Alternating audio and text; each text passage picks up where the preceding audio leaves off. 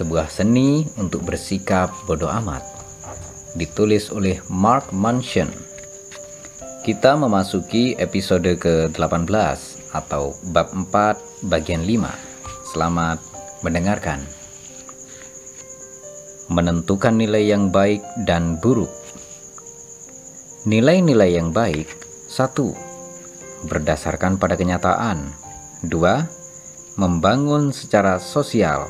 Dan 3. Segera dan dapat dikendalikan. Nilai-nilai yang buruk: 1. Tahayul. 2. Merusak secara sosial. Dan 3. Tidak segera dan tidak dapat dikendalikan. Kejujuran merupakan suatu nilai yang baik, karena ini adalah sesuatu yang dapat sepenuhnya Anda kendalikan. Ini mencerminkan kenyataan dan ini memberikan manfaat bagi orang lain, bahkan jika ini kadang tidak menyenangkan. Popularitas, di sisi lain, merupakan nilai yang buruk. Jika itu menjadi nilai Anda dan jika ukuran Anda adalah menjadi cowok atau cewek yang paling populer di pesta dansa, banyak dari apa yang terjadi akan berada di luar kendali Anda. Anda tidak tahu siapa saja yang ada di sana, dan kemungkinan Anda tidak akan mengenal setengah dari antara mereka. Kedua, nilai ukuran tidak berdasar pada kenyataan. Anda mungkin merasa terkenal atau tidak terkenal, namun di saat yang bersamaan, pada kenyataannya, Anda benar-benar tidak punya petunjuk apapun tentang apa yang dipikirkan orang lain terhadap Anda. Catatan: orang yang takut terhadap apa yang dipikirkan orang lain tentang diri mereka sesungguhnya ketakutan jika semua hal buruk yang mereka pikirkan tentang diri mereka berbalik ke arah mereka.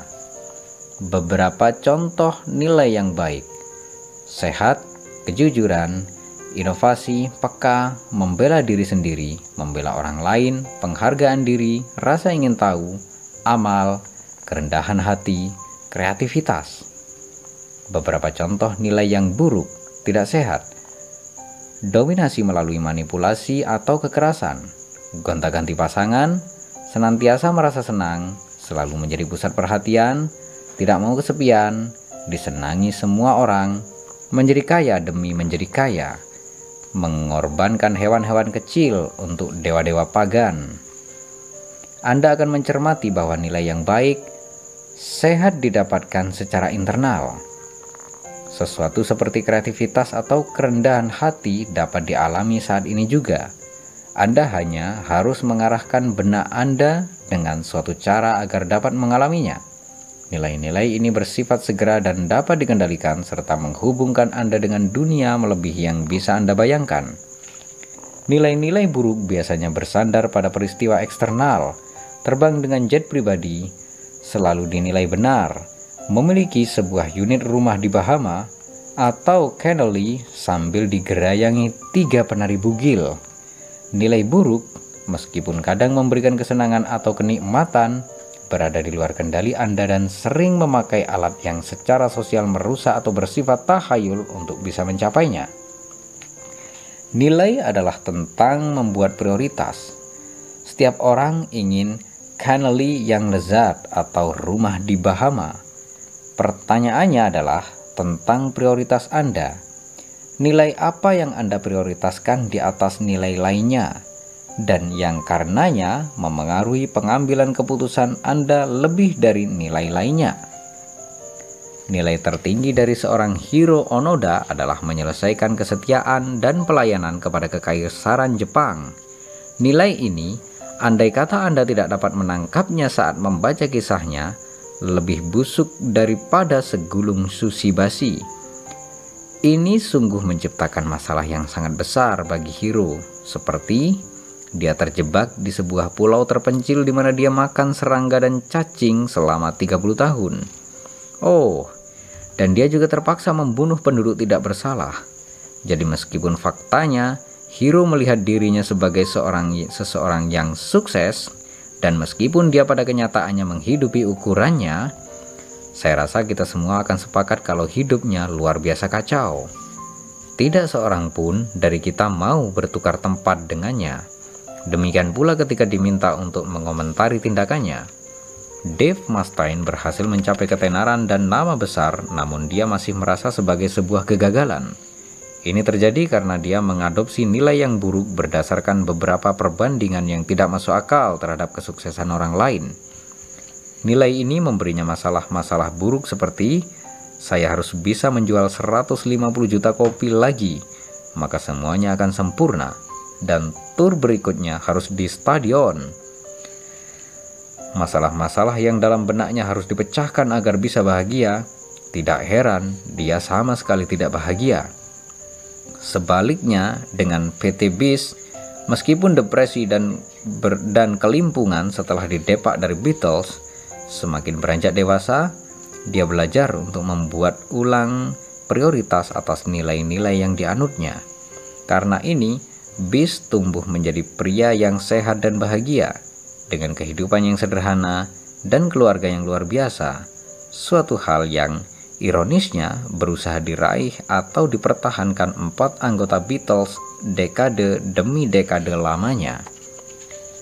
Ketika kita menganut nilai yang buruk, yaitu standar buruk yang kita terapkan bagi diri sendiri dan orang lain, pada intinya kita sedang mencurahkan perhatian pada hal-hal yang tidak penting, perkara-perkara yang dalam kenyataannya membuat hidup kita lebih buruk. Tetapi jika kita memilih nilai yang lebih baik, kita mampu mengarahkan kepedulian kita terhadap hal-hal yang lebih baik kepada hal-hal yang berarti, hal-hal yang meningkatkan kesejahteraan secara lahir batin, dan kemunculan kebahagiaan, kenikmatan, dan kesuksesan sebagai efek sampingnya. Singkat kata, inilah yang dimaksud dengan self-improvement yang sesungguhnya. Memprioritaskan nilai-nilai yang lebih baik, memilih hal-hal yang lebih baik untuk dipedulikan. Karena ketika Anda peduli pada hal-hal yang baik, Anda akan mendapat masalah yang lebih baik. Dan ketika Anda mendapat masalah yang lebih baik, Anda menjalani kehidupan yang lebih baik pula. Beberapa bab ke belakang akan khusus mengulas 5 nilai rasional yang saya yakini sebagai nilai yang paling bermanfaat untuk diterapkan. Kelimanya mengikuti hukum kebaikan yang telah kita bicarakan sebelumnya yang berkesan negatif. Semua itu menuntut kita untuk berkonfrontasi dengan masalah secara lebih mendalam dan bukan menghindarinya. 5 hukum ini selain tidak biasa juga tidak membuat nyaman. Tetapi bagi saya, itu semua mengubah kehidupan. Pertama, yang akan kita lihat di bab selanjutnya adalah bentuk tanggung jawab yang radikal. Bertanggung jawab untuk semua hal yang terjadi dalam kehidupan Anda, entah itu salah siapa. Kedua adalah ketidakpastian, mengakui ketidakpedulian Anda dan pengolahan rasa ragu yang terus terjadi atas keyakinan diri Anda sendiri. Berikutnya adalah kegagalan. Kehendak untuk menemukan kesalahan dan cacat Anda sendiri, sehingga itu bisa diperbaiki. Keempat adalah penolakan, kemampuan untuk mengatakan atau mendengar kata tidak, yang secara jelas menentukan apa yang akan Anda terima atau tolak dalam kehidupan Anda. Nilai terakhir adalah perenungan tentang kematian seseorang. Yang satu ini krusial, karena dengan bersikap waspada terhadap kematian, ini mungkin menjadi satu-satunya cara yang dapat dilakukan untuk membuat semua nilai kita tetap berada dalam sudut pandang yang tepat.